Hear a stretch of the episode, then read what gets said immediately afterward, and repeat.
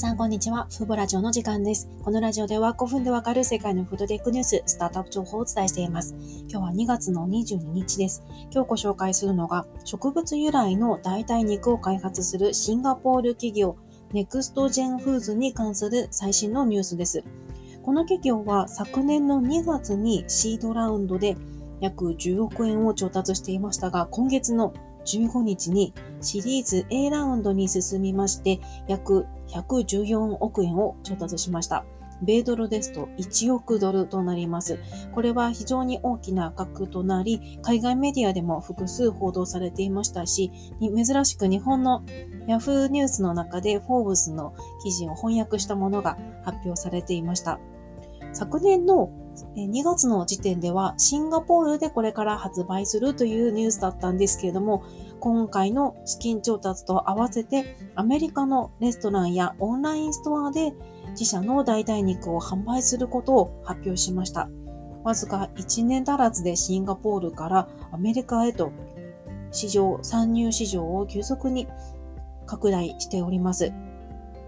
で、アメリカ以外にもすでにアムステルダムや香港、ドバイなどの大陸で200を超えるレストランで販売を実現していまして、急速に今伸びている企業と言えるかなと思います。この企業は2020年にシンガポールに設立された企業でして、大豆や小麦など9つの原料を使用した代々鶏肉ブランドを展開しています。小麦のグルテンを使う点でアレルギーのある方には不向きかと思いますが、そういったデメリットにもかかわらず、非常にこう、資金調達の額が大きいことと、あと海外メディアの扱い方が海あの国外で大きめですので、注目されている企業なのかなという印象でした。で、今月からアメリカの一部のレストランで提供されて、えー、アメリカで、えー、60年の歴史を持つ大手の二次卸業者を通じて、あの、各レストランなどが、あの、レストランやまたは、あの、業者が、この Kindle という代替鶏肉を買えるようになるようですね。つまり、アメリカの50州で、ネクストジェンフーズの代替鶏肉が流通するようになります。創業からわずか2年でアメリカでの全面的な展開というのは結構早いスピード感なのかなと思います。で、この企業には確かシンガポールの政府系ファンドのテマセクも出資していまして、今年の後半にシンガポールに新しい研究開発センターをオープンする予定です。この研究開発センターを設立するのがテマセクのアジアサステナブルフーズプラットフォームというところだそうです。つまり、まあ、えー、シンガポールの政府系ファンドであるテマセクがバックアップして、シンガポールに研究開発センターを設けるということで、この背景には、やはり食料自給率の低いシンガポールが積極的に力を入れている証になってはないのかなと思います。最近、えー、代替タンパク質全体で資金調達の規模感がこう、さらにこう拡大しているといいますか、え1億ドル規模の資金調達が相次いでいるんですよね。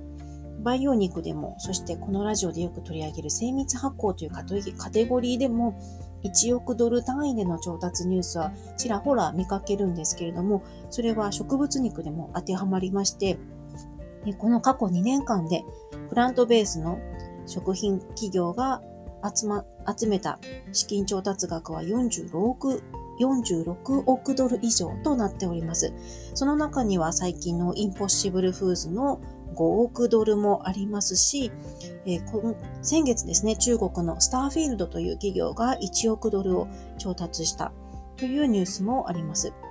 えー、植物、プラントベース食品への出資は過去2年で46億46億ドルでしたので、培養肉はどうなのかなと思いまして、あの、海外の資金調達データベースであるクランチベースというところで見てみたところ、培養肉ではこの1年間で7億ドル以上が集まっていました。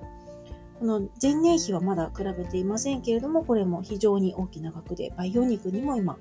100億円単位での資金調達が行われていますので、代替タンパク質全体は非常に盛りが上がってきたのかなと思います。え今回はシンガポールのネクストジェンフーズがえー、シリーズ A ラウンドで1億ドルを調達し、アメリカ